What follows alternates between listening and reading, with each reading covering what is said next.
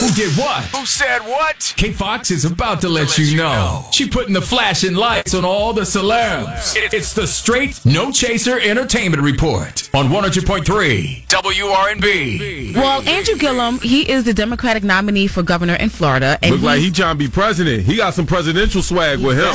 He does. He has the swagger about him. And he's been attacked by racists over and over again. And the latest attack has been a racist robocall. Listen. Well, hello there. I is the Negro Andrew Gillum, and I'll be asking you to make me governor of this here state of Florida. Damn, that's what's going on? That's what's going on. Yo, again? I mean, it's just so ignorant. It is very ignorant. You know, the worst thing you can call a black person that's trying to do better, you know, Uncle Tom, all this stuff. It's like, or a Southern slave. Yeah, unbelievable. That's why we have to vote.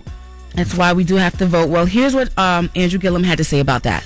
When Mr. DeSantis became his party's nominee, he went on Fox News and told people not to monkey up the state by electing me, a phrase that is not commonly used so far as I know. The attacks on me, the false ads that are being running are all intended to, quite frankly, further a stereotype about black men. Illegal, unethical, take things for free, monkey it up, jungle animals. I mean, those kinds of things. It's not hard to understand why neo-Nazis would take an extension of that and then take it to the next level of extremity. Sad, man. It's very sad. I mean, are we still talking about race and the color of people's skin and being racist? That's disgusting. And again, a couple weeks ago, I had one of my friends say he wouldn't vote or he doesn't vote. This is why you have to vote. It is our time. Yeah. If you're between the ages of 30 and 45, it is your time now to impact the next generation and your generation. We have to.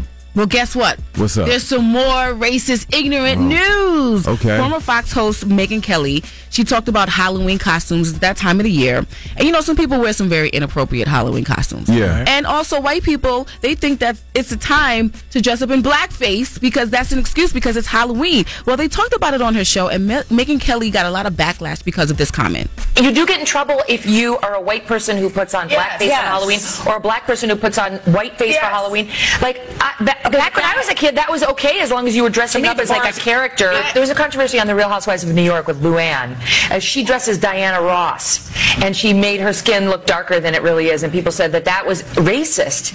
And I don't know, I thought, like, who doesn't love Diana Ross? She wants to look like Diana Ross for one day. I don't know how, like, that got racist on Halloween. It's not like she's walking around in general. I have not seen it. You have watched it.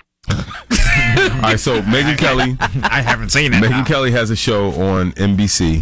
Now she left Fox News, and she was doing really well at Fox News, and she has a show on NBC, and it's like a daytime talk show. Yes. And she's able to talk freely. She's like off the teleprompter now, so you can't. That's what happens when you get off the teleprompter. Golly.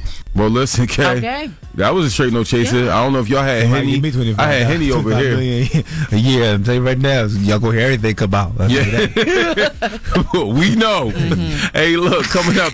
What else is coming out in 10 minutes? 50 minutes in nonstop R&B right here. We're not stopping for commercials. DJ Touchstone is coming right here on the Quincy Harris Morning Show with K. Foxx on 100.3 WRNB.